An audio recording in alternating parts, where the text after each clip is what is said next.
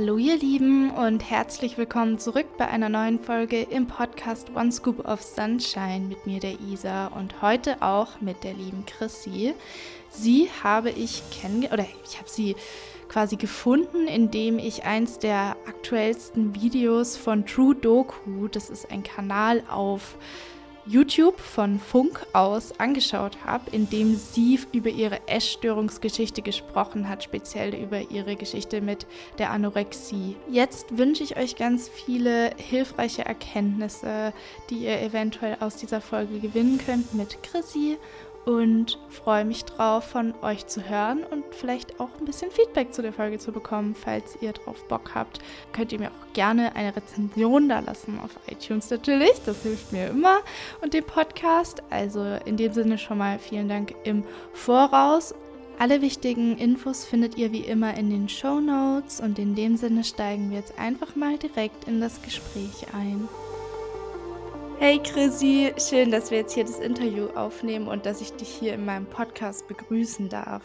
Hi, ähm, ich freue mich auch und ich bin einfach mal gespannt, was wir die nächste Stunde so äh, ja, zu bereden haben. Da bin ich auch gespannt und würde dich jetzt erstmal einladen, von dir so ein bisschen zu erzählen, wer du so bist, wo du gerade so in deinem Leben stehst und was auch immer du gerne so erzählen möchtest von dir. Ja, ich bin Chrissy, ich bin 22 Jahre alt und wohne inzwischen mit meinem Freund in Düsseldorf. Der eine oder die andere ähm, ja, mag mich vielleicht kennen aus der aktuellen oder aus der letzten Trudoku zum Thema Essstörung.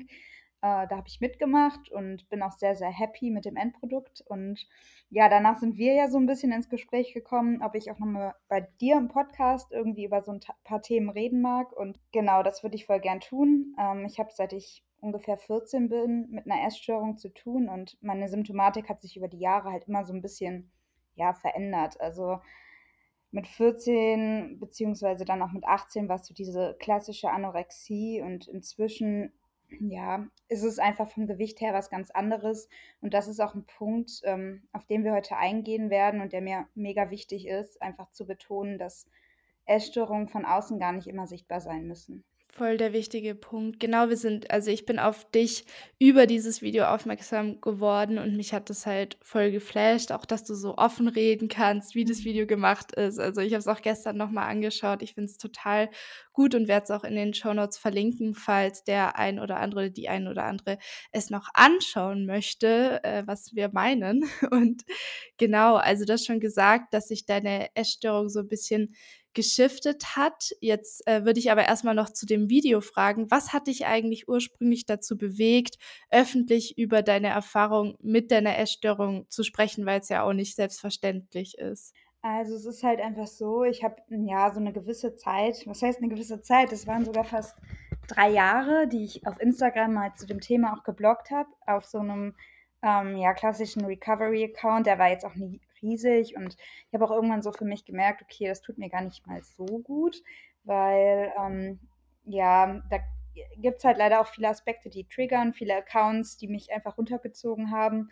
Und ich habe mich einfach davon total distanziert. Und ich habe irgendwann gemerkt, ähm, vor allem jetzt auch im letzten Jahr durch meinen ähm, letzten Klinikaufenthalt, dass ich mich voll weiterentwickelt habe. Und dass ich inzwischen eine ganz andere Haltung zum Thema psychische Erkrankungen entwickelt habe und ähm, ja, dass ich dazu stehen mag und auch darüber re reden möchte und habe mich dann eines Abends einfach, ähm, weil ich so genervt war davon, wie andere Leute manchmal mit dem Thema umgehen und dass das immer noch so ein schambehaftetes Thema ist, habe ich mich mhm. bei Funk beworben mit meiner Story, weil ich einfach das Bedürfnis habe, so ein bisschen darüber aufzuklären. Und das war, keine Ahnung, im September oder so.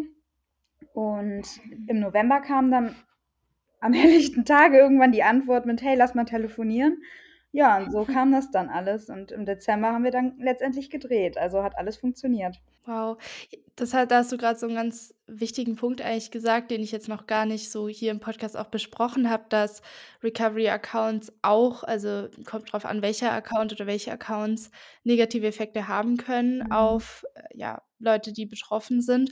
Und das kann ich auch bestätigen, dass ist auch je nachdem, wem man so folgt oder wie man damit umgeht, auch in eine ganz negative, vergleichende sich gegenseitig runterziehende Richtung gehen kann, mhm. wie ich es auch vor Jahren, fast zehn Jahren langsam, ja. mal genutzt habe. Also ich, ich kann das total nachvollziehen, was du da meinst und finde es gut, dass du es angesprochen hast. Und da auch, äh, fand ich auch interessant, dass du da auch diese Erfahrung gemacht hast. Und ähm, ja. Vor zehn Jahren? Ja, also ich, ich überlege gerade mal, was haben wir denn jetzt? 2022? Ja. Okay, dann waren es sieben Jahre. Genau, da, da hat das alles so angefangen mit Instagram und da war es auch noch nicht so mit der, ja, ähm, mit dem, dass da so ein bisschen was gefiltert wurde oder kontrolliert wurde oder so. Da war es schon extrem, was da für Bilder hochgeladen werden konnten auch. Und ja, wo oder wie ist es denn jetzt bei dir aktuell? Also bist du jetzt in äh, Therapie? Du hast da ja schon was in deinem Video zu erzählt, aber möchtest du das jetzt hier auf dieser Plattform auch noch so ein bisschen erzählen, wo du da stehst? Genau, also mein erster Klinikaufenthalt war 2017 und vorher die Jahre habe ich mich eigentlich auch immer so gegen Therapie gesträubt. Also meine Eltern wollten das immer und ich war auch mal mit meiner Mom gemeinsam bei einem Erstgespräch. Ähm, da war ich so 14, 15. Ähm, ja, und das wollte ich aber nicht. Und ich glaube, ich war auch gar nicht bereit dafür. Ich war zwar in der Kindheit ab und zu mal in Therapie, weil ich auch mit Zwängen und so weiter zu kämpfen habe, aber das Thema Essstörung wurde eigentlich so 2017 das erste Mal wirklich dann auch professionell behandelt und zwar in der Klinik. Und ja, seit 2018 bin ich ja konstant in ambulanter Psychotherapie bis heute. Ähm, ja, inzwischen bin ich auch noch bei einem Psychiater angedockt. Ähm, da arbeiten wir so ein bisschen tiefenpsychologisch. Meine Verhaltenstherapeutin ähm, ja, arbeitet eher mit mir an meinem Verhalten und ähm, schaut, wie ich gewisse Strukturen auch durchbrechen kann im Alltag. Und ähm, ja, das ist so der aktuelle Stand. Ich muss dazu sagen, ich bin noch bei einer Kinder- und Jugendtherapeutin und mit fast 23 definitiv zu alt dafür. Und sie ist jetzt auch umgezogen in eine neue Praxis und hat sich komplett selbstständig gemacht. Das war vorher so eine Gemeinschaftspraxis. Und entsprechend laufen unsere Stunden so ein bisschen aus und wir haben nicht mehr so eng aneinander getaktete Termine, sondern eher so alle paar Wochen. Und ja, mal schauen, wie es danach weitergeht. Ich überlege tatsächlich eine Therapiepause zu machen. Es war jetzt auch einfach das letzte Jahr nochmal total anstrengend und ich merke, man beschäftigt sich doch sehr stark mit sich selbst. Ja, es ist sehr intensiv, genau. Und ähm, warst du dann, also letztes Jahr auch nochmal in der Klinik, hattest du gesagt? Mhm. Und ähm, waren das dann beides Male ähm, so Schönkliniken? Genau, ich war zweimal in der Schönklinik Bad Arolsen, einmal 2017, 18 und einmal im vergangenen Sommer. Und nach meinem allerersten Klinikaufenthalt dort war ich dann auch nochmal für einen gewissen Zeitraum bei mir in der Heimat in der Tagesklinik angedockt. Ähm, ja. Aber es ist auf jeden Fall sehr inspirierend, dass du dich ja wirklich sehr vielseitig auch aufstellst, auch mit verschiedenen Therapieformen und äh, dich da überhaupt so kümmerst. Also finde ich schon mal echt gut zu hören. Und hast du, hast du dann, äh, wenn du jetzt diese Therapieerfahrung so reflektierst, gerade was die Verhaltenstherapie angeht oder auch so, ja, ich sag mal, Umgangsformen und Tipps und Bewältigungsstrategien, was hat dir da bisher so am meisten geholfen oder was hast du da so für dich mitgenommen? Boah, ich glaube, was, was ich am meisten so vor allem im letzten Jahr auch integrieren konnte, waren tatsächlich auch achtsamkeitstherapeutische Inhalte. Was meine Therapeutin ganz viel mit mir macht, ist das Thema inneres Kind. Ich weiß nicht, ob du das Buch von Stefanie Stahl kennst. Ja. Ähm, ich habe mich da auch ganz lange gegen gesträubt, so wie ich mich gegen sehr viele Dinge gesträubt habe.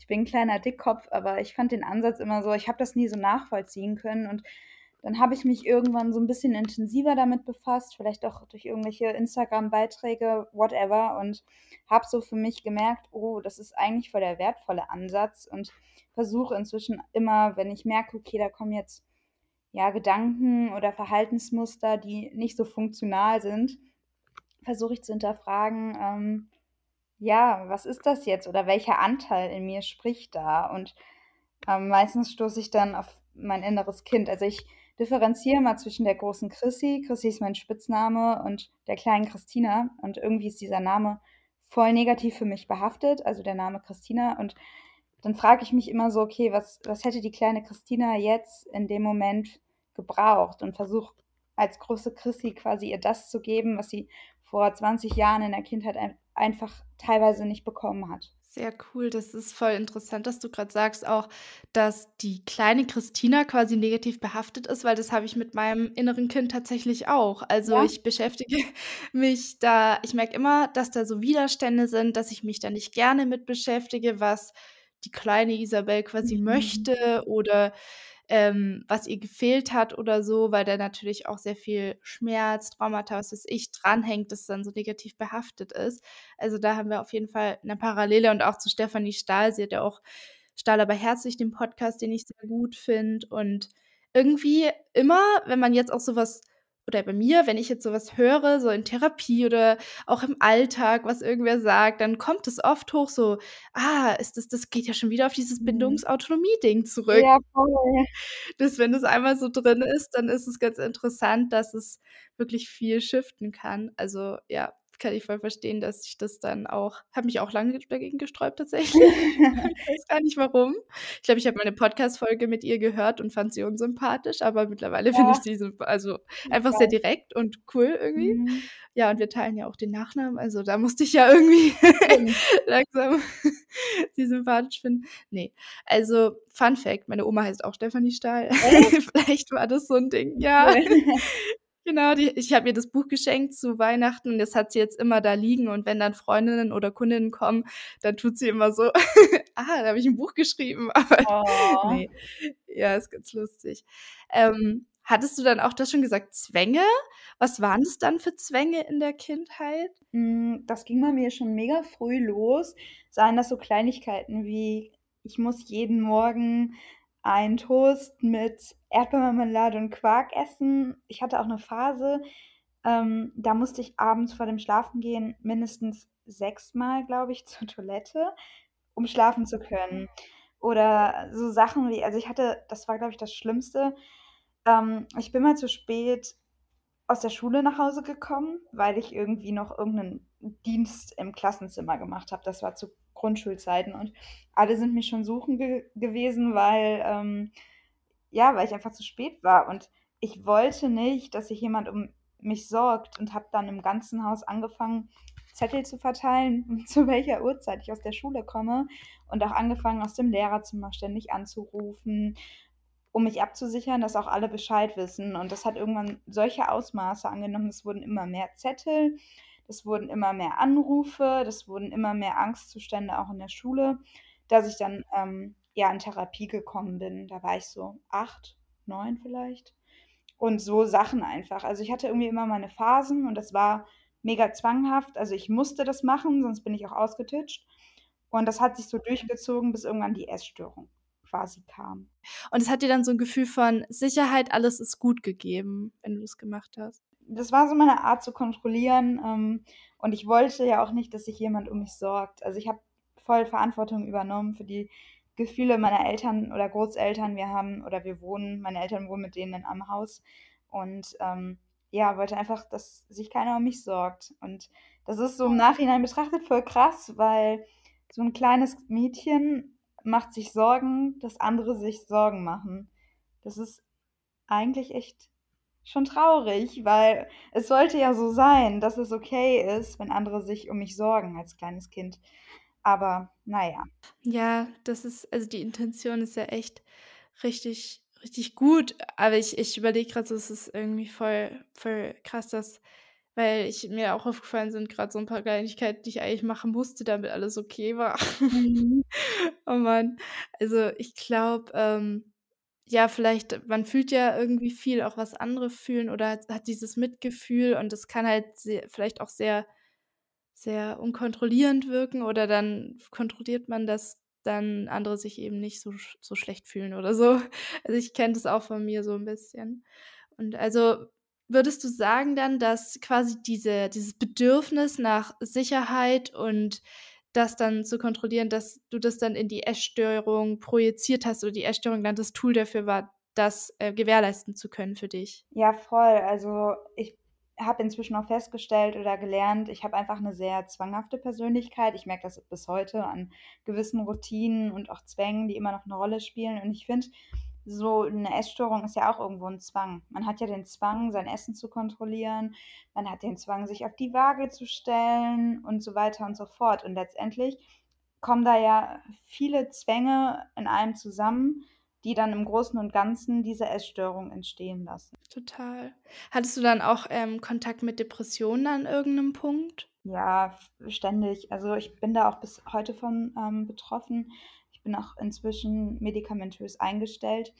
Ähm, es ist ja auch einfach Fakt, dass wenn ja, man dem Körper nicht genügend Nährstoffe zuführt, dass das auch auf die Stimmung schlägt. Und ähm, ich sag mal so, wenn sich alles nur ums Essen kreist und das irgendwie so der einzige Lebensinhalt ist, ist das ja auch irgendwo ziemlich deprimierend. Ähm, mhm. Von daher ähm, definitiv, vor allem im letzten Jahr war das schon sehr heftig und sonst war das immer so eine Begleiterscheinung, die sich halt ja immer so durchgezogen hat und wenn die Essstörung besser war, dann war auch die Depression besser. Aber inzwischen ist das, glaube ich, schon fest etabliert auch in meinem Leben, das Thema Depression. Spielt dann eigentlich auch so diese Angst vor dem Gefühl der Machtlosigkeit eine Rolle irgendwie bei den bei den Routinen und Zwängen? Mhm. Ja, ich merke das vor allem jetzt durch meine Medikamente. Die sind vor allem für Menschen mit Zwangsstörungen und auch Depressionen, also genau auch meine Themen. Und ich merke, dass ich so ein bisschen ruhiger werde und gar nicht mehr so den Drang habe, zu putzen, Sport zu machen. Aber Mhm. ich habe so das Gefühl ich muss das trotzdem machen. Und das macht es mir tatsächlich sogar noch schwerer, weil diese Antriebslosigkeit diesen Dingen gegenüber irgendwo entsteht, dadurch, dass ich halt einfach ruhiger gestellt werde. Aber mit, mit meinem Gedanken, ich muss das jetzt machen und Kontrolle irgendwie wahren, das, das ja, kooperiert nicht so gut. Und deshalb habe ich manchmal das Gefühl, dieser innere Kampf ist jetzt dadurch sogar noch extremer geworden. Einfach weil ich diese, ja, diesen Antrieb teilweise gar nicht mehr habe, aber ich muss das ja machen. Und ähm, das mhm. ist irgendwie ganz interessant, das momentan so zu sehen. Ähm, mal gucken, wie es sich entwickelt.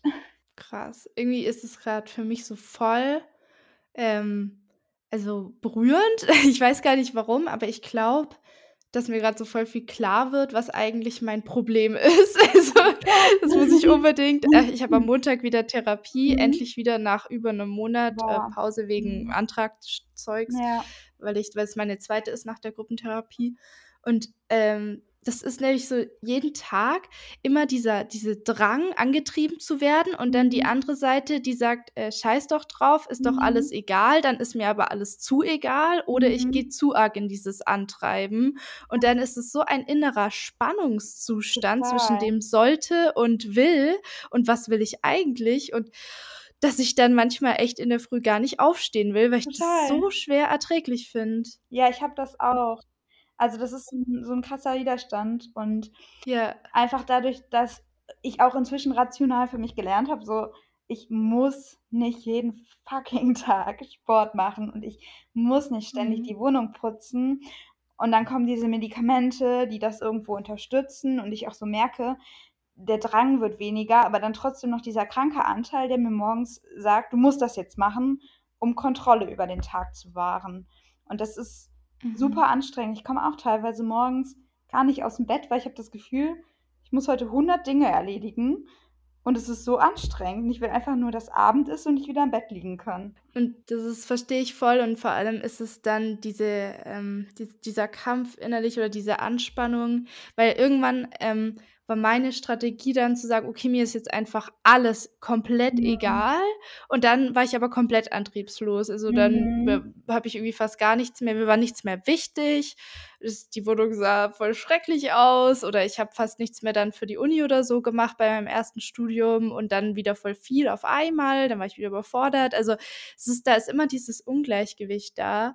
Und weil ich so einen Trotz dagegen, weil ich bin auch so ein Sturkopf, so einen Trotz dagegen entwickelt habe, dass ich echt keinen Bock mehr hatte, so abhängig zu sein von diesen Zwängen. Aber im Endeffekt ist das dann auch wieder so eine Disbalance. Oder zum Beispiel, jetzt merke ich, ich habe jetzt wieder so ein bisschen versucht, mit Sport klarzukommen und so, da eine Menge zu finden. Jetzt fange ich an, dann zum Beispiel mich zu zwingen, dass ich unbedingt dann nach der und der Zeit gehen muss, damit es nicht zwanghaft wird. Und dann denke ich mir so, du zwingst dich, damit es nicht zwanghaft wird. Alles klar, Isabel. es ist auch wieder so weird. Es ist echt so schwer, ja. Das ist so ein bisschen das Leben in Extremen. Das habe ich halt auch total. Entweder gar nichts oder ganz viel, sei es Uni, sei es Putzen, sei es Sport, sei es Essstörung allgemein. Ja, letztens 6 Stunden am Stück geputzt, weil ich Boah. dann irgendwie in diesem Ding war: „Jetzt muss ich aber auch alles machen, so. Ja. Jetzt kann ich“ dann konnte ich nicht mehr aufhören. Fix und fertig danach, anstatt es Ja, aufzuteilen auf 'n paar. Tage, wo ich mir wieder dachte: „Ich so: Wo ist die Balance? Es kann doch nicht sein.“ Und dann, wenn ich aber aufgehört hätte nach irgendwie 4 Stunden oder so oder 2, so wie's normale Menschen also, was heißt normal, halt Menschen, die halt das nicht vielleicht so haben machen würden vielleicht. Ja. Also, denke ich mal, dann, ähm, wäre ich aber voll unruhig gewesen und das wäre mir nicht aus'm Kopf gegangen, Ja, was ich noch machen voll. kann. Also, das ist wirklich krass. Voll, das kenne ich. Und das ist voll anstrengend. Also, Mega. ich ka ich kann's voll nachvollziehen. Aber danke, dass du das alles so mal gesagt hast, weil ich immer dachte: „Nö, ich habe ich habe doch keine Zwänge. Zwang ist doch was anderes.“ Aber eigentlich die Gedanken allein, auch wenn ich nicht danach handle, erzeugen ja 'n Spannungszustand, also, hat's ja was damit zu tun. Also, es ist irgendwie echt 'n guter muss ich ansprechen. Sehr gut, Dankeschön. Definiere Zwang, ne? Also, ich habe es Ja. tatsächlich auch diagnostiziert bekommen, Okay. aber ich bin halt nicht so dieser klassische: „Ich muss jetzt fünfmal die, äh, Haustür kontrollieren oder den Herd kontrollieren, ob der Ne, wirklich genau. aus ist“, Ja, ja. sondern eher so Alltagszwänge. Bevor ich gewisse Routinen nicht gemacht habe, darf ich den Tag nicht für mich abschließen oder darf ich mich nicht auf die Couch setzen und einfach chillen. So Mhm. dieses Mhm. genau. Und das finde ich voll interessant auch wieder, weil ich benutze so oft das Wort interessant, aber es ist halt so gewesen also, wenn ich das jetzt so nachdenke das genau, das ist nämlich der Punkt, weil ich immer auch dachte aber weil ich habe so 'n Video über Zwänge auch angeschaut, ja, aber ich nicht fünfmal meine Hände, aber ich, äh, kontrolliere ja nicht den Herd. Das ist ja alles nicht so der Punkt, aber es sind eben diese diese Gedanken von und vor allem irgendwann fange ich dann immer an aufzugeben. Also, ich sage dann immer entweder ist mir dann also, ich tue dann alle Routinen aufgeben, damit Mhm. ich nicht dieses „Erst dann darfst du“ habe, weil dann will ich das will ich nicht, da bin ich dann so rebellisch und will dann nicht irgendwie immer Belohnung, Bestrafung haben so in meinem Genau. Leben, um so existieren zu können. Aber das ist auch nicht die Lösung. Es ist echt es ist 'n es ist 'n großes Thema. Und du hast auch grad schon gesagt, Studium. Ähm, wie läuft's denn im Studium oder wie waren jetzt so die Mhm. letzten Semester? Ich weiß, dass du im 5. bist. Wie war das so auch hinsichtlich Zwängen, Essstörungen und allem Drum und Dran? Ja, Thema Studium. Ich habe 2018 angefangen, Soziale Arbeit zu studieren, und zwar im dualen System. Das heißt, ich hatte parallel 'nen Arbeitgeber, wo ich mit 'nem gewissen Anteil halt gearbeitet habe und, ähm, habe parallel halt studiert und habe ja, das Ganze war auf 8 Semester ausgerichtet, weil das Studium halt so 'n bisschen entzerrt wurde, dadurch, dass ich halt auch wirklich viel in der Mhm. Praxis war. Und, ähm, ja, dann habe ich letztes Jahr, das war dann im 6. Semester, ähm, das Ganze quasi abgebrochen und bin in die Klinik gegangen. Nein, sagen wir pausiert. Pausiert klingt schöner. Ähm, ich wusste nämlich noch nicht, dass ich das Ganze dann danach auch verändern werde. Mir ging's tatsächlich bei meinem Arbeitgeber nicht gut. Ich hatte so 'n Knebelvertrag, das heißt, ich muss hätte nach dem Studium quasi da bleiben müssen und mich sonst echt sehr hoch verschuldet. Ähm, und ich glaube, das hat mir innerlich total Angst gemacht und so 'n Druck ge aufgebaut, weil ich gemerkt habe, das will ich gar nicht und ich fühle mich da gar nicht so wohl. Und dann, ja, kam irgendwie alles zusammen und Thema Essstörung wurde immer schlimmer, auch mit Corona et cetera. Und dann habe ich in der Klinik gemerkt, eigentlich willst du das gar nicht machen und du fühlst dich gar nicht wohl auf der Arbeit und habe dann nach, äh, vielen Monaten und vielen Gesprächen es endlich geschafft zu sagen: „Ich steige da aus, wechsle in den Vollzeitstudiengang.“ Und, ähm, ja, das war dann auch ganz viel Orga, ganz viele Anträge. Ja, inzwischen bin ich im 5. beziehungsweise bald im 6. Semester des Vollzeitstudiums. Ich denke, ich werde jetzt auch noch also, ich werde entweder im 7. oder 8. dann die Bachelorarbeit schreiben, weil ich nebenbei auch einfach arbeite, um mich zu finanzieren. Dadurch, dass halt einfach dieser Job dann auch weggebrochen ist, habe ich gemerkt, ähm, ja gut, irgendwo muss das Geld halt herkommen mit Ja. Wohnung, Auto und so weiter und will mir da jetzt auch gar keinen Stress machen. Das war vorher bei mir so, dieses in der Prüfungsphase morgens um 8 anfangen zu lernen und abends um 18:00 dann erst mal 'ne Pause zu machen gefühlt. Und das will ich einfach nicht mehr, weil es mir nicht gut getan und ja, jetzt gerade läuft es tatsächlich ganz gut. Ich muss mal in die Pötte kommen mit ein paar Dingen, aber ja, das wird schon. Ja, kenne ich. Meine Liste wird auch immer länger, was ich noch aufgestaut habe und nicht gemacht habe. Und ja, das ist auch wieder aber dann ist wieder die Angst vor dem, dass es zu extrem wird, so krass, dass ich es dann lieber liegen lasse Ja, und mir ja. denke: „Ja, das verteilen wir dann irgendwie.“ Und dann fange ich aber gar nicht an und ach ja, äh, ganz komisch. Ähm, ja, also, äh, kannst du es jetzt momentan auch ganz gut aufteilen, so dass du jetzt nicht jeden Tag 10 Stunden am Stück dran sitzt quasi? Ja, auf jeden Fall. Aber ich muss echt sagen, dadurch, dass in mein Pensum, was das angeht, inzwischen viel weniger ist, habe ich aber auch immer diese Angst, am Ende gar nichts zu schaffen, einfach weil mir da das Vertrauen fehlt, mir selbst zu sagen: „Ja, das wird schon und wenn du jetzt mal 'ne Woche weniger machst, ist das vollkommen in Ordnung. Und wenn du nächste Woche dann wieder reinhaust, dann gehört das auch dazu.“ Ich habe dann immer da auch wieder diesen Zwang, mich zu kontrollieren und 'ne Liste zu schreiben, dass ich Projekt X, Projekt Y und Projekt Z auch wirklich dann und dann erledigt habe. Das ist anstrengend. Das ist, äh, immer das Einzige, was mich beruhigt, ist wirklich, äh, dieses dass ich mir ganz bewusst sage so, ähm: „Ne, ich mache das jetzt, was mir gut tut und ich bin für mich“, weil ich immer das Gefühl habe, mein Inneres, wahrscheinlich das innere Kind, ist so beunruhigt oder besorgt, dass ich eigentlich gegen mich bin und nur im Verstand bin und in der Kontrolle und in den Zwängen, weil das ist Ja. fühlt sich immer an eher wie so 'ne Bestrafung. Da habe ich so innerlich Angst vor und es macht mich auch abhängig und überhaupt nicht frei und so. Aber dieses alles egal ist auch zu ist auch nicht Selbstfürsorge. Das ist dann auch so gegen mich zu gehen, indem ich ja alles liegen lasse und mir alles viel zu egal ist Mhm. und so. Und ich keine Gefühle eigentlich zulasse, weil ich durch das alles egal alles von mir wegschiebe, ist auch 'ne Bewältigungsstrategie. Und Total. deswegen ist das Einzige echt so dieses, ähm, selbstfürsorgliche: „Was brauche ich?“ Und da mal in das Gefühl reinzuhören. Und am Anfang kam da gar nichts, weil ich gefühlt nur im Kopf gelebt habe, aber irgendwann kam dann auch mal so dieses: „Ne, eigentlich möchte ich jetzt, ähm, nach 'ner Stunde Schluss machen für heute und dann möchte ich gern eigentlich noch rausgehen, spazieren, egal Mhm. welches Wetter ist.“ Und dann war ich so: „Ah, okay.“ Und dann habe ich echt versucht, meinen Kopf einfach mal auszuschalten, weil der schon wieder Mhm. Protest gemacht hat, wie noch was, so richtig laut, so: „Nein, das können wir doch nicht. Das geht doch nicht, Isabel.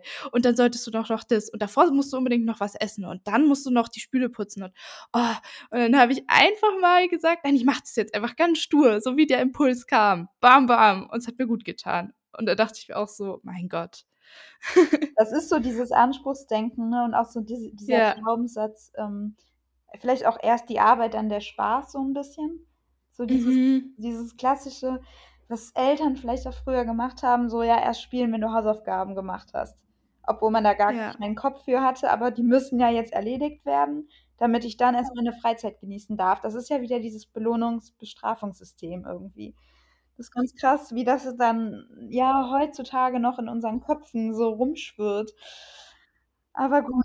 Das ist eigentlich echt schade. Also, ich glaube, das ist so 'n ich ich finde, es macht natürlich auch Sinn und in früheren Zeiten total und Pflichtbewusstsein, das ist alles super.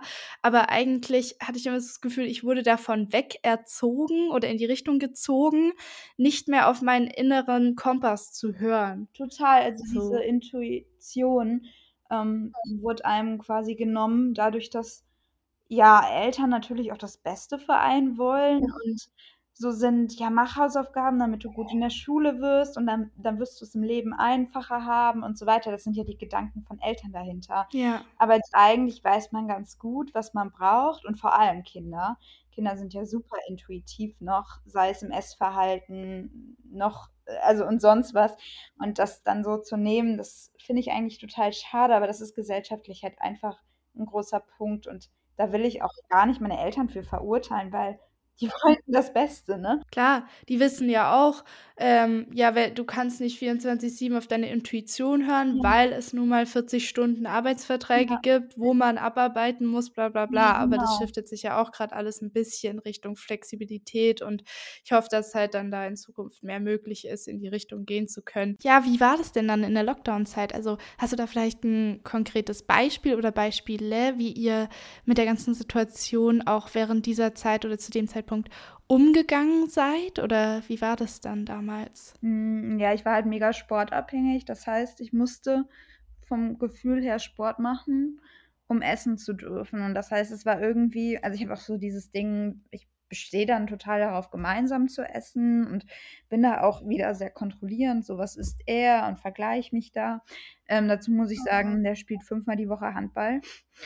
Und ich sage mal so, wenn jemand so viel Sport macht und man selber irgendwie den Anspruch hat, ähm, sich viel zu bewegen, dann ja, gerät man schnell in dieses Vergleichen. Und irgendwann hat sich echt nur noch alles darum gedreht, ähm, wie viel hast du dich bewegt, wie viel habe ich mich bewegt, wie viel hast du gegessen, wie viel habe ich gegessen. Und dann waren das natürlich auch Konfliktpunkte, die dadurch total krass wurden. Und ich glaube, irgendwann hatte er auch echt die Schnauze voll davon.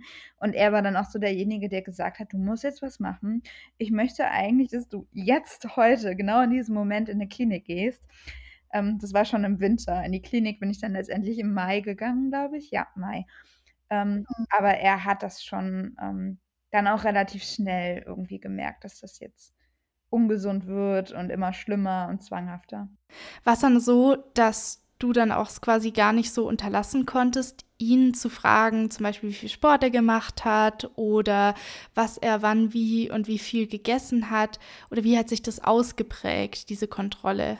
Mm, ja, also das muss ich sagen, merke ich bis heute, dass das teilweise kommt, vor allem an Tagen, wo es mir nicht so gut geht und wo mein Anspannungslevel relativ hoch ist, dass ich dann schnell mal zu dieser Frage gerate, wenn man zum Beispiel ähm, nach der Arbeit. Also er arbeitet und fährt dann oft von der Arbeit direkt zum Handballtraining, wenn man dann kurz telefoniert, dass dann die Frage kommt, und was hast du gefrühstückt?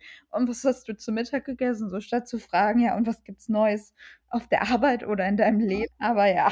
War das dann an dieser Stelle also immer folglich so wichtig, dass du weniger gegessen hast als er, oder? Genau. Und das hat dir dann so ein Gefühl von Beruhigung gegeben? Nee, von Macht. Macht, okay. Das ist bei mir ein echt ja doch ein sehr machtbehaftetes Gefühl, so dieses ich bin stark, weil ich kann mich kontrollieren und ich kann weniger essen und mich mehr bewegen. Und du isst so, wie es dir passt. Und wenn du dich halt eine Woche in der Sportpause mal nicht bewegst und dir drei Pizzen am Tag reinhaust, dann ist dir das auch egal. Aber bei mir war das dieses, ich achte darauf, ich bin bewusst, aber eigentlich ist das nur Kontrolle. Und Kontrolle ist halt einfach scheiße, weil das so extrem ist. Hat dann das Machgefühl so eine Aufwertung gedient quasi? Ja. Ah, okay. Und äh, wie war das dann so hinsichtlich der Therapie Stefanie Stahl? Hast du dich dann mit den Hintergründen von diesem Ohnmachtsgefühl beschäftigt und da rausgefunden, mit was das so zusammenhängt? Das ist, da komme ich schon zum Thema Selbstwert. genau, aber ich habe einfach ein super schlechtes Selbstwertgefühl. Also das hat sich im letzten Jahr total gewandelt. Ich bin da in vielen Punkten selbstsicherer geworden und kenne auch in gewissen Aspekten meinen Wert, in anderen noch nicht. Aber für mich war das oft so, dieses, okay, du hast die Essstörung und das ist deine Identität und das bist du und das muss laufen, damit du, damit du ja einen Wert hast und hab aus diesem, aus diesem mich aufwerten durch andere total für mich diese positiven Emotionen gezogen, die mir sonst nichts, also die mir sonst nichts, also die ich sonst nicht bekommen habe. So, das war jetzt ein Kuddelmuddel. Ähm, aber ähm, ich weiß nicht, ob du verstanden hast, was ich meine. Ja, habe ich voll.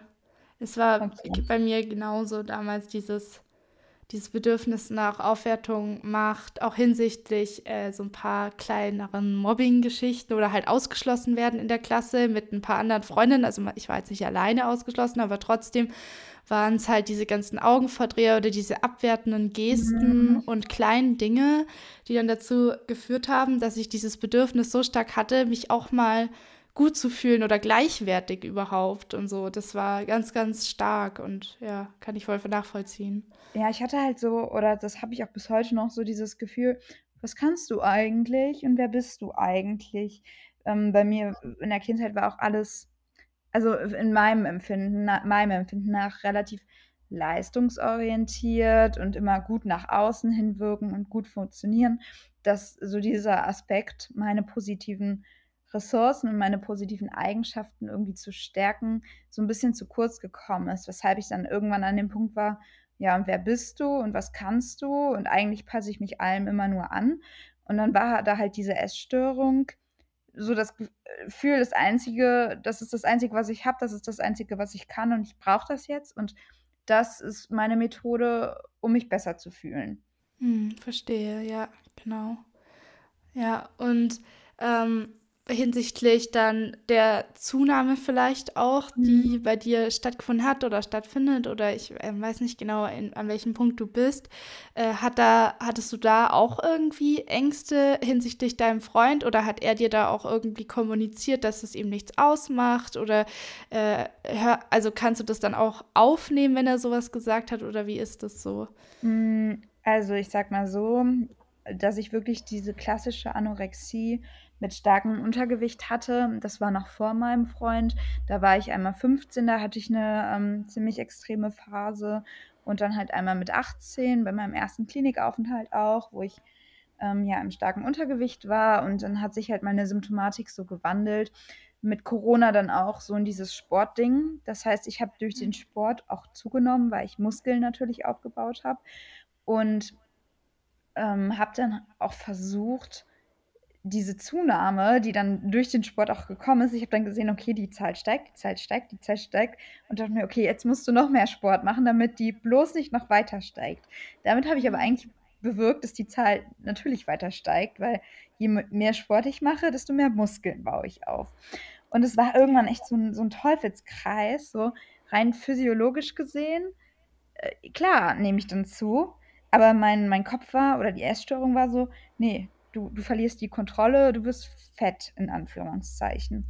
Und mein Freund, ähm, ja, war dann auch so derjenige vor der Klinik habe ich's dann auch noch mal versucht abzunehmen, weil ich mir so dachte: „Oh Gott, du bist viel zu dick, um in die Klinik zu gehen, Mhm. ähm, und du wirst da gar nicht ernst genommen.“ Und dann habe ich tatsächlich so 'n bisschen abgenommen, nicht wirklich viel. Ich war im ganz, ganz leichten Untergewicht und mein Freund sagt bis heute noch so: „Wenn du halt jetzt noch 5 Kilo zunimmst, ist das vollkommen in Ordning Ordnung für mich und ich möchte das sogar eigentlich, weil ich weiß, dass es dir dann besser geht und dass es deinem Körper dann besser geht und dass du besser teilhaben kannst am Leben.“ Ja. Aber ha hat er das dann auch spezifisch auf zum Beispiel 5 Kilo beschränkt oder ist das dann in deinem Kopf so eine Schranke, so maximal so viel darf ich zunehmen, damit ich noch lebens liebenswert bin bezüglich ihm? Ja, also ich glaube also er sagt mir auch oft, ihm ist es eigentlich total egal, wie viel ich wiege, nur halt nicht weniger. Ähm, und setzt mir da jetzt auch nach oben hin keine Grenze. Klar kommt das in so Sätzen mal vor. Und wenn du noch 5 Kilo zunimmst, dann ist das so. Ja, und dann hänge ich mich natürlich an der Zahl auf, weil Zahlen sind Ja. für mich da irgendwie, ja, so 'n richtiger Maßstab. Ich weiß nicht. Genau, weil das ist ja so 'nen das so 'n Spruch einfach, den man sagt: „Ja, 5 Kilo mehr oder weniger“, ja, als ob du wenn du 5 Ki also, das nennt man halt irgendwie immer die Zahl 5. Ich weiß auch gar nicht warum, aber wahrscheinlich meint der so dieses egal wie viel und Ja, genau. und in in weil so hätte ich das nämlich, äh, auch für mich reflektiert. Ah, das ist die Regel. Okay, gut. So, deswegen wollte ich das nur noch mal so, ähm, sagen, auch für ZuhörerInnen, dass dass es jetzt, äh, keine Regel ist und keine Schranke, wie ein ein, ähm, Mann oder eine Frau lieben kann. Nein, auf Dann keinen Fall. Also, genau. Max ist da jetzt auch nicht so der oberflächliche Typ. Also, Mhm. ähm, ich glaube, was ihm halt wichtig ist, dass es mir gut geht und dann Ja. ist das Gewicht da auch relativ irrelevant, es sei denn, ich nehme jetzt 200 Kilo zu, dann würde es mir auch nicht mehr gut gehen, aber es ist auf jeden Fall noch Luft nach oben da und, ähm, genau, da taste ich mich halt so 'n bisschen ran, aber es fällt halt schwer.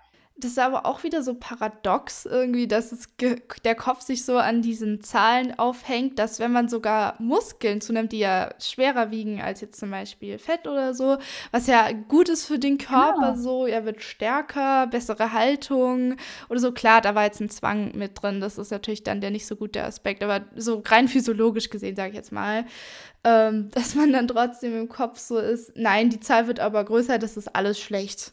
Das geht gar nicht.“ Aber gut, dass du das reflektiert hast. Ja, aber das fällt halt echt noch oft schwer. Ich merke das auch. Ähm, ich laufe manchmal so rum und packe mir dann an den Bauch, so nach dem Motto: „Sind meine Muskeln noch da?“ Und andere Leute fragen mich dann: „Hast du Bauchschmerzen?“ Und ich denke mir so: „Ne, ich will Mhm. nur wissen, ob ich da noch Muskeln habe.“ Und ist nicht so, als hätte ich nicht eine halbe Stunde vorher schon mal gefühlt. So schnell verschwinden Muskeln halt nicht. Aber hat das oder hast du dann auch das Gefühl, dass du aktuell noch so im mentalen oder auch körperlich mit Hunger, also hast du Hunger und Sättigungsgefühl? Ich habe ein Hunger- und Sättigungsgefühl, ja, aber ich vertraue dem Ganzen noch nicht, weil es auch einfach noch nicht so konstant ist, dass ich jetzt sagen würde, ich kann mich zu 1000 Prozent auf meinen Körper verlassen. Ähm, ich merke auch einfach, dass ich auch oft noch Tage habe, wo ich hm, ja vom Essverhalten her ähm, ja mich einfach nicht so gut durchschlage. Dann läuft es wiederum an anderen Tagen richtig gut. Und gerade so Tage, wo es dann vielleicht mal nicht so gut läuft, die zerstören dann aber tatsächlich auch so ein bisschen diese Fortschritte, die ich vielleicht die Tage vorher gemacht habe, indem ich gemerkt habe, okay, und jetzt bist du satt und jetzt hörst du auf oder jetzt hast du Hunger und vielleicht hast du sogar Lust auf das und das und kannst es so für dich irgendwie rausfiltern und dir das dann auch gönnen und dir das auch geben. Und das ist ja, wenn ich mich restriktiv wieder ernähre, so ein paar Tage, merke ich auch, da kommen jetzt wieder so Heißhungerattacken und, ähm, die dann halt nicht kommen, wenn ich wieder ein vernünftiges Essverhalten pflege.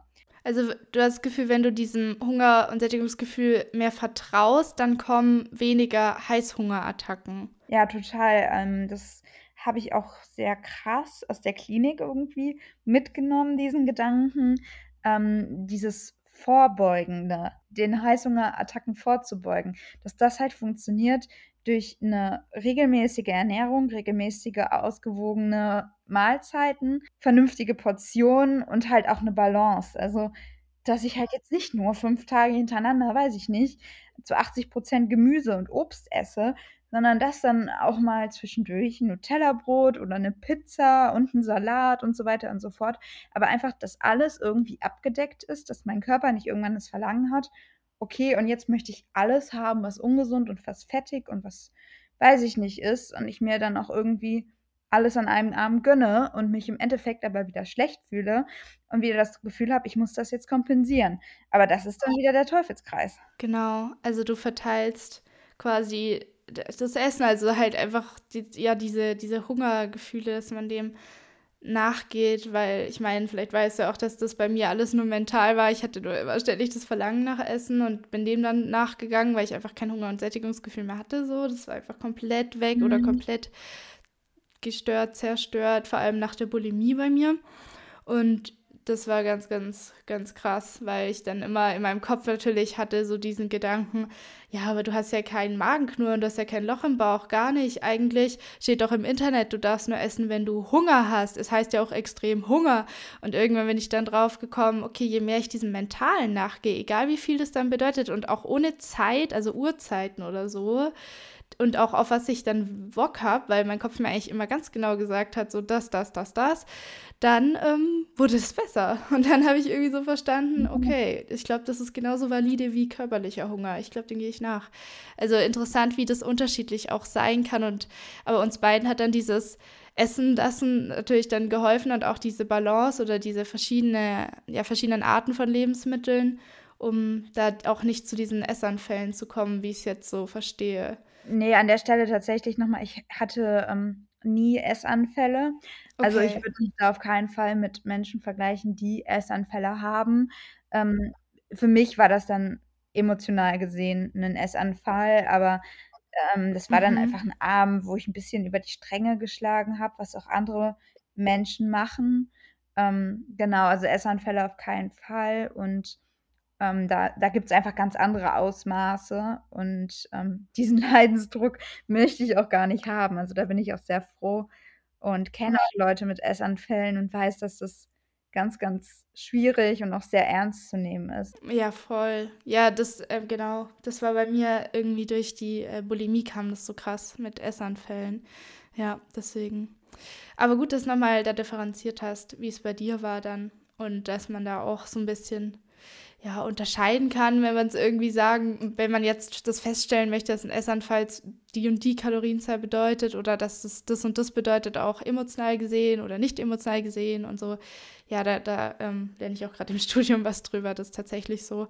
Wie wichtig ist es dir denn jetzt so im Allgemeinen, ähm, was Menschen über Essstörungen wissen oder auch, du hast schon am Anfang gesagt, dass sich deine Essstörung gewandelt hat. Was möchtest du da äh, ZuhörerInnen eventuell mitteilen? Genau, also in meinem Fall ähm, differenziere ich zwischen Anorexie und atypischer Anorexie.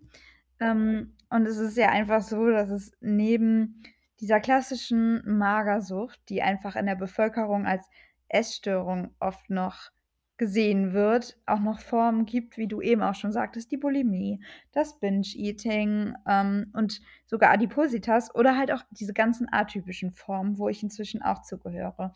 Und das halt, ja, Essstörungen nicht immer nur bedeuten, äh, ich habe jetzt das und das Untergewicht und bin mega dünn und dass man einem Menschen die Essstörung ja auch gar nicht unbedingt immer ansehen kann. Also ich habe auch irgendwann mal ich habe diese Zahl leider nicht mehr gefunden, so eine Statistik gesehen, wie viele Menschen eigentlich im Untergewicht sind, die eine Essstörung haben. Und das war echt eine relativ geringe Prozentzahl. Ich glaube, die war unter 20. Und dass dieser Rest der Menschen mit Essstörung 'n normales Gewicht hat beziehungsweise im Übergewicht ist. Und ich finde, das ist so krass, wenn man mal überlegt, so nur diese Leute die ja super wenig wiegen und das ist auf jeden Fall ernst zu nehmen und das ist wirklich nicht gesund und das ist auch echt nicht schön, aber die werden auf der Straße gesehen und da wird gesagt: „Oh, du hast eine Essstörung.“ Aber wenn ich jetzt mit einem normalen BMI durch die Gegend laufe und sage: „Ich habe eine Essstörung“, dann werde ich eher belächelt.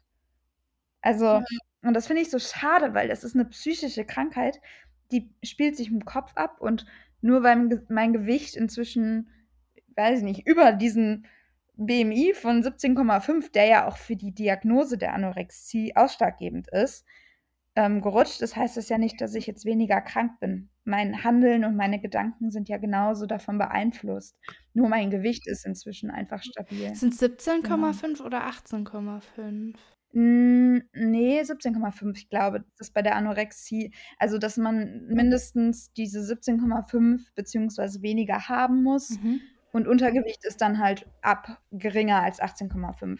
Ah, okay, gut. Weil ich habe nämlich gestern eine Solo-Podcast-Folge aufgenommen mit BMI-Werten, dass ich das sonst ähm, nämlich nochmal korrigiere. Aber da war nämlich in dem einen Text 18,5, der war, war von Anfang der 2000er. Deswegen wollte ich jetzt nachfragen, ob sich das irgendwie geändert hat. Aber da werde ich auch sonst nochmal das irgendwie nachschauen, ob ich es richtig gesagt habe.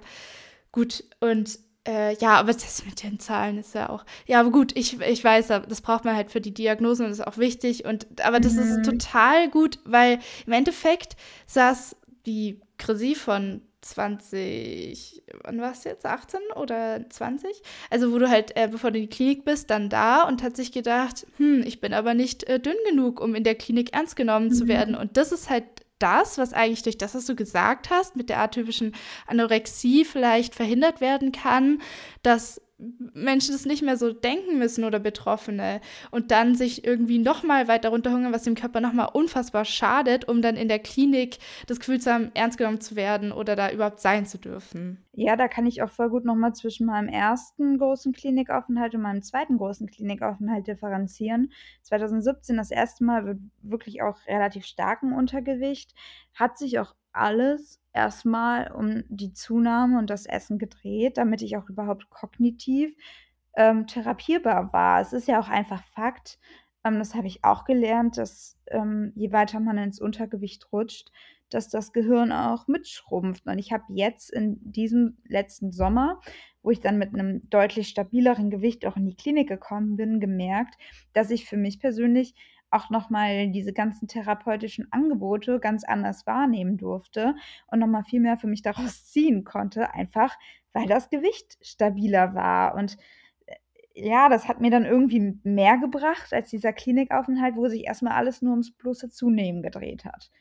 Also ganz interessant irgendwie, was Gewicht auch mit einem macht und ähm, wozu man dann noch fähig ist oder halt auch eben nicht. Hattest du dann jetzt das Gefühl, dass sich über die Jahre deine Denkfähigkeit wieder verbessert hat oder dass da auch Veränderungen stattgefunden haben, so von, von deinem Denken her? Total. Also was ich halt merke, ich habe jetzt generell in den letzten Jahren durch die ganze Therapie und so weiter und so fort viel reflektiert und ich bin auch sehr glücklich drüber. Aber wenn es wirklich so Phasen gibt, wo es schlechter läuft, dann bin ich auch ganz, ganz schnell in diesem Gedankenstrudel drin, der nur Essen enthält. Und sobald ich aber wieder vernünftiger esse und das wieder besser auf die Kette bekomme, dann bietet mein Hirn auch irgendwie wieder Platz für die schönen Dinge und irgendwie alltäglichen Dinge. Und das ist echt krass zu sehen, ja, wie auch die Gedanken vom Essverhalten beeinflusst werden und was man dann eigentlich noch schafft und oder halt auch eben nicht schafft. Und das hat ja auch super viel mit Nährstoffen und Versorgung und so weiter zu tun. Genau, da war nämlich auch meine Frage noch ein bisschen darauf bezogen auf das Physiologische. Also ob du irgendwie festgestellt hast, mhm. weil du mhm. meintest, das Gehirn schrumpft, dass dir zum Beispiel Lernen, Merken oder so schwer fällt, auch zum Beispiel, als du dann wieder im Normalgewicht warst, ob es mhm. da Veränderungen gab im Vergleich zu früher. Ja, also ich sage auch heutzutage, auch wenn meine kranke Seite manchmal kommt und sagt, du musst jetzt aber ins Untergewicht, weiß ich inzwischen, dass ich im Normalgewicht sehr, sehr gut aufgehoben bin und auch langfristig viel bessere Chancen habe, ein vernünftiges Leben zu führen und das Untergewicht mir niemals so viel geben wird, weil meine Konzentrationsfähigkeit ähm, ist einfach extrem gesunken. Es hat sich alles ums Essen gedreht. Mir ging es körperlich nicht mehr gut. Das heißt eigentlich, meine gesamte Energie, die ich dann noch hatte, hat mein Körper dafür genutzt, meine Organe und sonst was zu versorgen. Diese Energie ist dann aber im Kopf nicht angekommen. Und das heißt, in der Schule und so weiter saß ich da und bin eigentlich gar nicht mehr mitgekommen, weil ja, das ist halt, wie gesagt, nicht bis in den Kopf gestiegen. Und da verpasst man einfach unglaublich viel. Nicht nur in der Schule, auch im sozialen Leben. Absolut.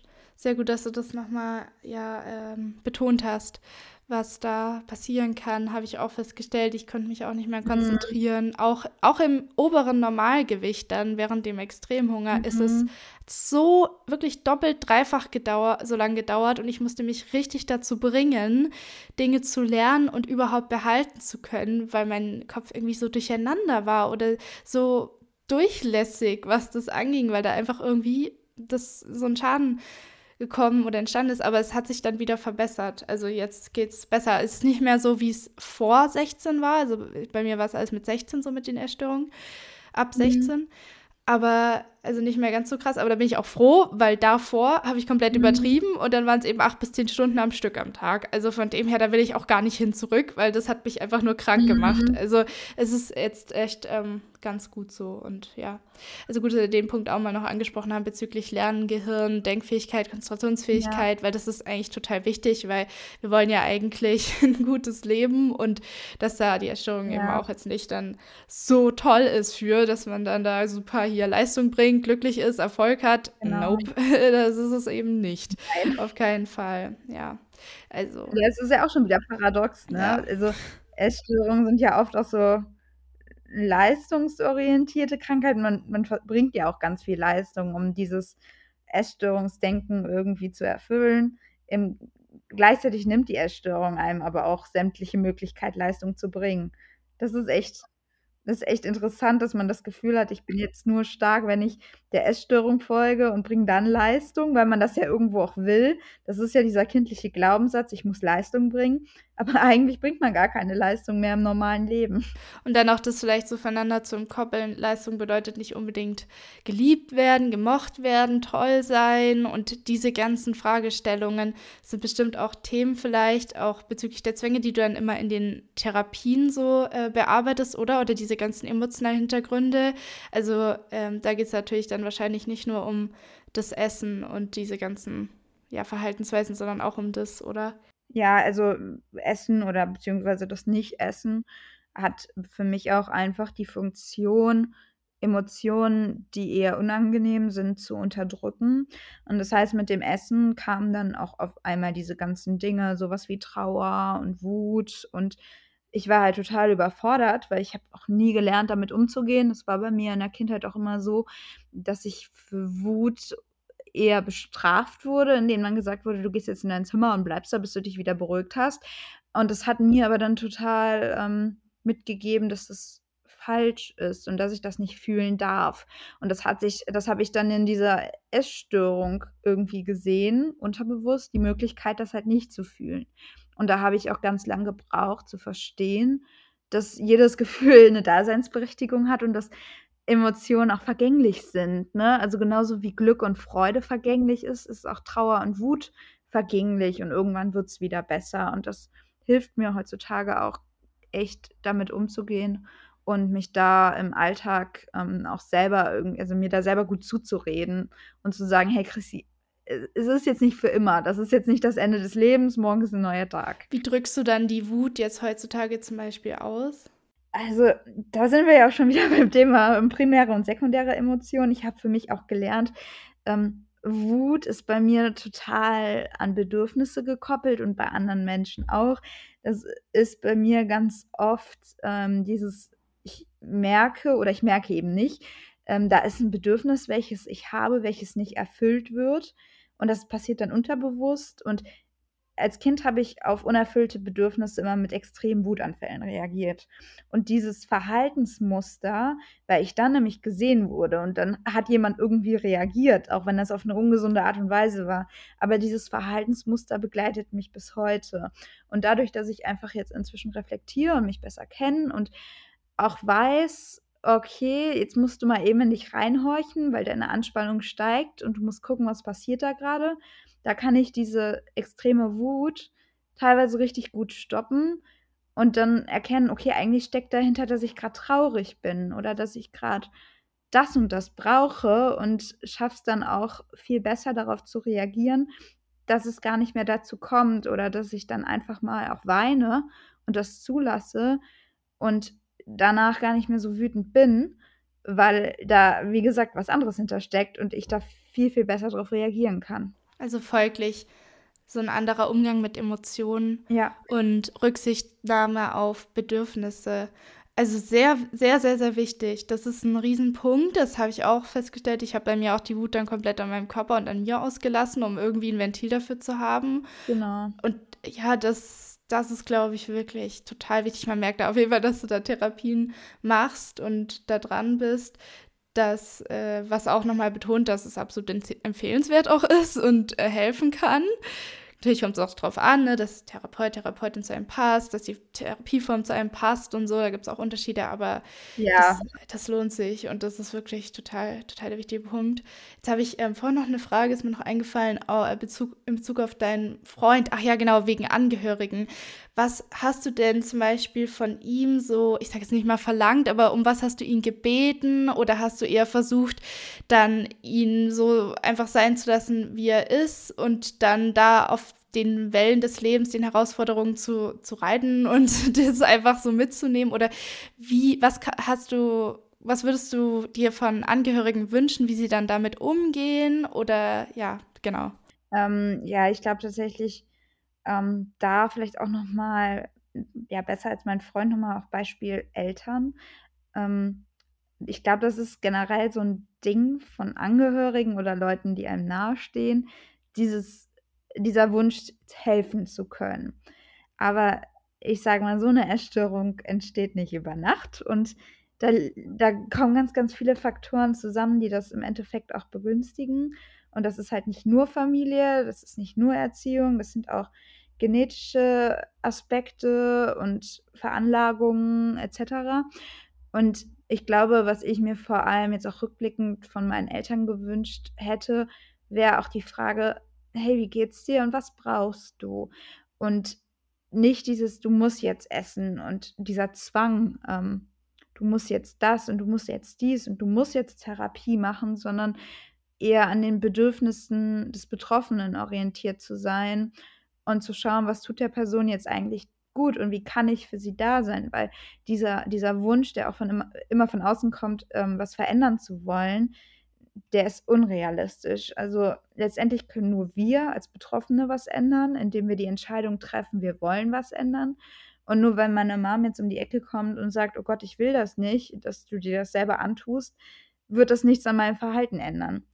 Und da einfach 'n bisschen mehr Empathie und Sensibilität und weniger dieses Helfersyndrom, auch wenn das ganz, ganz toll ist und auch was Schönes, dass wir das haben, das halt weniger durchlassen und mehr wirklich an den Emotionen des Betroffenen orientiert sein. Ja. Ich glaube, da kann man auch echt üben, die eigenen Bedürfnisse auch auszudrücken, wenn man es überhaupt gefragt wird. Und mir ist auch gerade dieses Bild gekommen, dass es eigentlich keinen Sinn macht, Feuer mit Feuer zu bekämpfen. Also wenn zum Beispiel ja die Erstörung so von Leistungsdruck und du musst das und das jetzt schaffen, das, das Ziel erreichen, wenn es jetzt dann zum Beispiel um Gewicht geht oder so, ja. da, dass da nicht dieser Druck kommt von außen, weil durch den Druck äh, das und das zu erreichen, ist es ja auch oft zum Beispiel entstanden oder den macht man sich selber im Kopf mit den ganzen Regeln und der Kontrolle.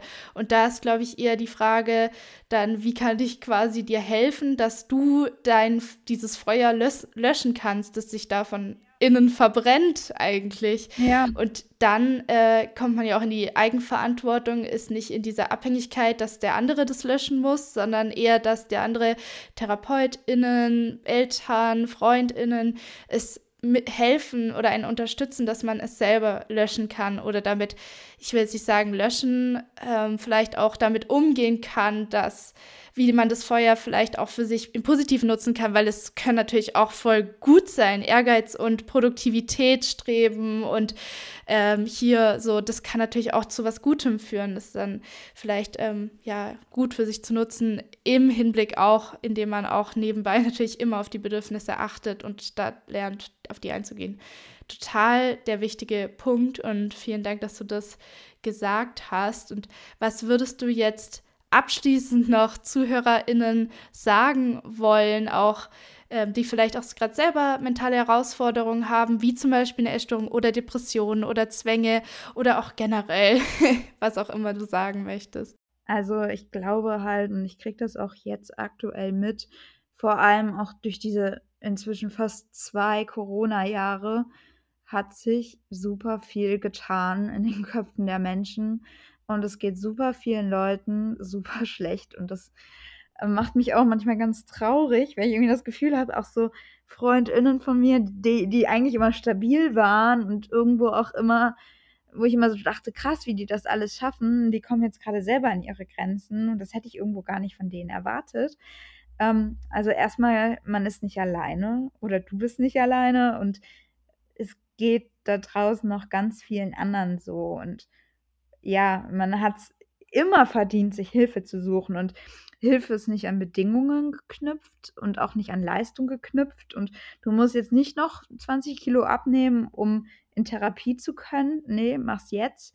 Ähm, da spielt ja auch wieder der Aspekt der Prävention eine große Rolle. Je früher man die Dinge angeht, desto glimpflicher kann man auch davonkommen und bei mir zum Beispiel ist es so, dass ich mir viel, viel zu spät Hilfe gesucht habe und dass das inzwischen ja in dieser Zwischenzeit so viel Raum eingenommen hat, dass es ganz schwierig ist, das loszuwerden. Und ähm, ja, redet darüber, schämt euch nicht dafür. Ähm, ich glaube, das ist auch noch ein Aspekt dieses, ich muss mich schämen oder ich muss mich verstecken mit meinen Ängsten und meinen Problemen, weil Ängste und Probleme haben wir alle.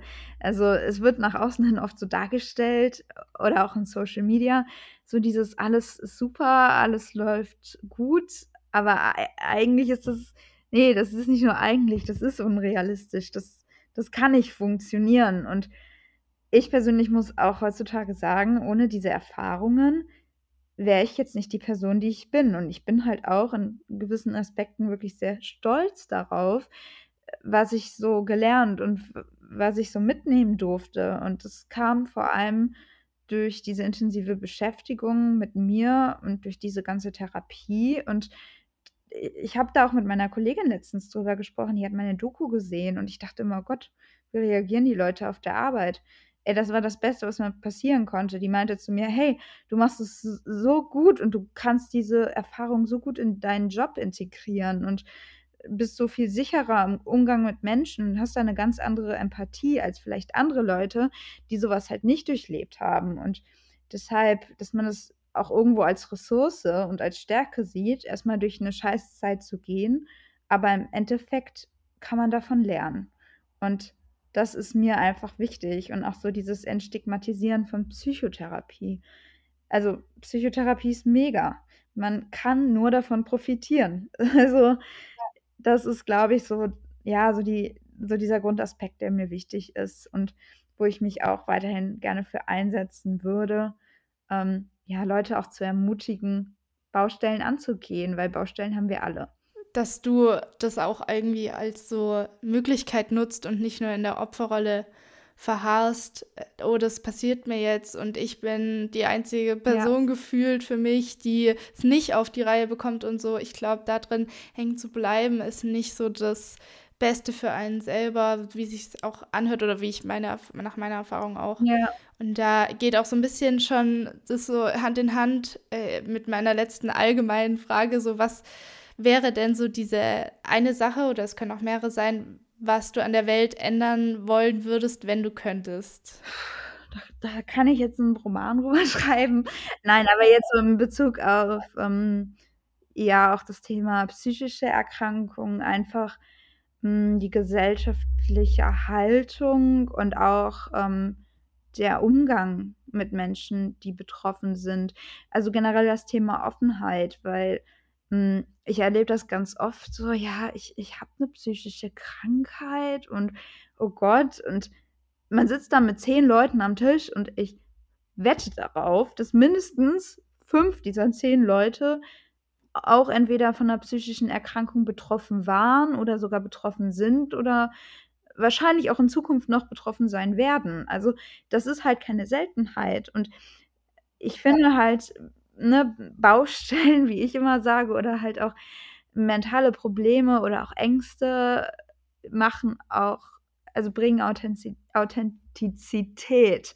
Ähm, und letztendlich möchte ich, also was, was will man auch, also wie will man auftreten? Das ist ja auch immer noch so eine Frage, ähm, dieses perfekte Auftreten und dieses sich gut darstellen ist in meinen Augen auch oft eine Schutzfunktion.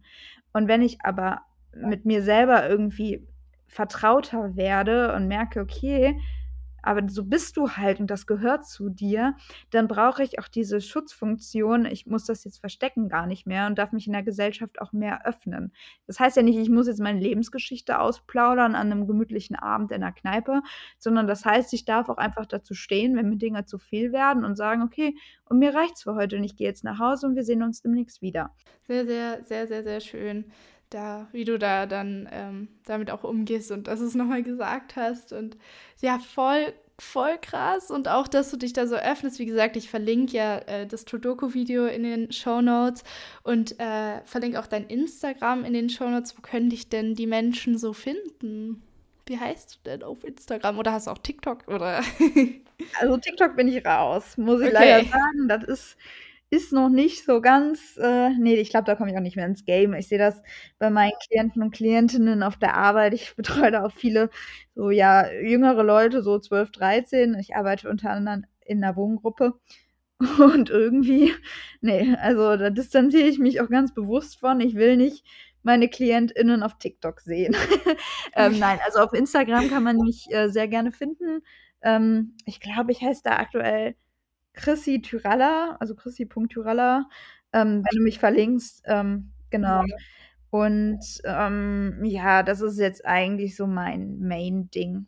Also Instagram. Ich liebe. Sehr cool. Ja, genau. Man kann es da auch sehr gut für sich nutzen und voll viel Positives machen und das auf jeden Fall eine krasse, schöne Lebensaufgabe irgendwie oder dir ausgesucht, mehr oder weniger eigentlich nicht, aber sie kam so zu dir und irgendwie ist es ganz, ganz schön, was du draus machst. Das finde ich total beeindruckend und total stark und cool und einfach Hammer. Finde ich total schön, auch wie weise du irgendwie auch schon bist, so für dein Alter und reflektiert. Also vielen Dank, dass du das auch alles teilst und nicht nur so für dich behältst, sondern sogar dann auch noch da das teilst. Sehr, sehr, sehr, sehr schön. Danke. Dankeschön, aber ganz kurz bevor wir das Ganze abschließen. ich habe auch echt schlechte Tage, ne? Also, es kommt jetzt vielleicht Ja. so rüber, als wäre ich irgendwie so voll, ähm, rein mit mir selbst und hätte äh, würde würde immer den perfekten Umgang mit mir und meinen Emotionen pf pflegen. Nein, auf gar keinen Fall. Also, grade gestern war kein guter Tag für mich und ich hatte zu kämpfen und heute mal gucken, wie der Tag sich so entwickelt, aber auch das gehört dazu und das ist normal. Und auch wenn man psychisch gesund ist oder stabil ist, schlechte Tage das ist einfach so. Da die hat jeder von uns. Und ja, das ist mir auch noch mal wichtig, jetzt abschließend zu sagen, ich bin nicht perfekt und auch ich habe noch 'n Weg vor mir und auch wenn ich schon viele Dinge so für mich, ja, klar bekommen habe und reflektiert habe, heißt das nicht, dass ich jetzt, weiß ich nicht, den perfekten Werkzeugkoffer mit mir rumschleppe und auf alles immer super reagiere. Auf gar keinen Fall. Absolut, genau. Das, äh, ist ja jetzt auch nur so 'nen Ausschnitt quasi, so 'ne Bestandsaufnahme zum aktuellen Zeitpunkt. Und das wandelt sich natürlich auch weiter und wir sind ja Total. alle mitten aufm Weg und teilen das halt nur einfach im Sinne der Mhm. Authentizität und dem Connecting und der un gegenseitigen Unterstützung. Also, wichtig, dass du das noch mal angemerkt hast. Vielen Dank für das Interview, liebe Chrissy. Danke, dass du da warst. War sehr, sehr schön mit dir. Danke, ähm, auch und danke auch für deine Zeit. Und ich weiß, ich führe gern mal aus und rede gerne viel. Ähm, ich bin mal gespannt auf den Podcast und, ähm, ja, dann wünsche ich dir noch 'n ganz schönen Tag und 'n schönes Restwochenende. Das wünsche ich dir auch. Dankeschön. Tschau, Chrissy. Tschau. Was für ein weiteres schönes Gespräch, Interview hier auf meinem Podcast. Ich freue mich mega drüber. Es hat total Spaß gemacht, mit ihr zu sprechen. Und an dieser Stelle bedanke ich mich auch noch mal bei Chrissy, dass sie sich bereit erklärt hat, sich überhaupt so zu öffnen und hier so authentisch über ihre Geschichte und ihre Erfahrungen zu erzählen. Ich wünsche euch jetzt noch, wie Chrissy, mir auch einen schönen Tag oder wann auch immer ihr die Folge hört. Eine schöne und gute Nacht oder wie auch immer. Wir hören uns wieder in der nächsten Folge. Bis dahin wünsche ich euch alles Liebe und ein herzliches Namaste. Eure Isa.